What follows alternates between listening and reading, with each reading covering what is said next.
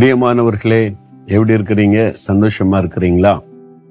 ஆண்டவர் இயேசு நீ எப்பவுமே சந்தோஷமா இருக்கணும் என் பிள்ளைங்க மகிழ்ச்சியா இருக்கணும் அப்படின்னு விரும்பி தான் உங்கள்கிட்ட பேசிக்கிட்டே இருக்கிறார். இன்னைக்கு காலையில் அவரோட பேசுனீங்களா? அவர் உங்கள்கிட்ட பேசினதுக்கு இடம் கொடுத்தீங்களா? வசனம் வாசித்தீங்களா? அப்ப நீங்க அவரோட பேசணும் அவர் உங்களோட பேச இடம் கொடுக்கணும்ல. அப்பதான் ஆண்டவர் பேசுவாரு.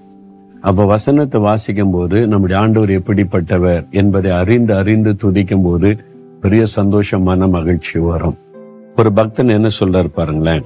ரெண்டு சாமிவேல் இருபத்தி ரெண்டாம் அதிகாரம் நாற்பத்தி ஒன்பதாம் வசனத்துல எனக்கு விரோதமாக எழும்புகிறவர்கள் மேல் ஆண்டவரே நீர் என்னை உயர்த்தி கொடுமையான மனுஷருக்கு என்னை தப்பு வைக்கிறீர். ஒரு அனுபவத்தை சொல்றார். தேவனே எனக்கு விரோதமாக எழும்புகிறவர்கள் மேல என்னை உயர்த்துகிறீர். அந்த கொடுமையானவுடைய கைக்கு என்னை தப்பு வைக்கிறீர்.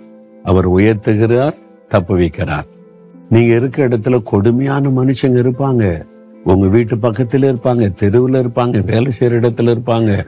வெளியில அன்பா இருக்கிற மாதிரி இருப்பாங்க உள்ளத்துல கொடூரமா இருப்பாங்க. இவன் அழியட்டும் இவன் வந்து அப்படி போட்டான் அப்படின்னு உள்ளத்துல பொறாமைனால அதனால அந்த மக்கள் மத்தியில இந்த கொடூரமானோட கைக்கு உங்களை தப்பு வைப்பாராம் உங்களை உயர்த்துவாராம். அவங்க வெட்கப்பட்டு போகும்படி கத்தர் உயர்த்துவார். அவங்க உங்களை சபிக்கிறாங்கன்னு வைங்களேன் அது சாபம் உங்களுக்கு ஆசீர்வாதமா மாறிடும் உங்களை மேலும் மேலும் ப்ரொமோஷனுக்கு மேல ப்ரொமோஷன் உயர்த்திக்கிட்டே இருப்பார்.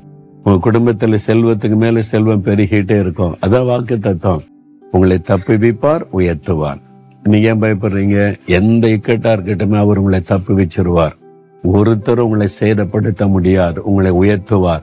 நீங்க உயர்த்தப்படுவீங்க. உங்களுடைய வேலையில உங்க ஊர்ல இருக்கிற இடத்துல உயர்த்தப்படுவீங்க. விசுவாசிக்கிறீங்களா? விசுவாசத்தோடு சொல்லுங்க. தகப்பனே கொடூரமான மக்கள் மத்தியில என்னை தப்புவித்து என்னை உயர்த்துகிற தேவனாய் இருக்கிறதற்காய் ஸ்தோத்திரம். என்னை தப்புவிப்பீர் என்னை உயர்த்துவீர் என்பதை விசுவாசிக்கிறேன். இயேசு கிறிஸ்துவின் நாமத்தில். ஆமேன் ஆமேன்.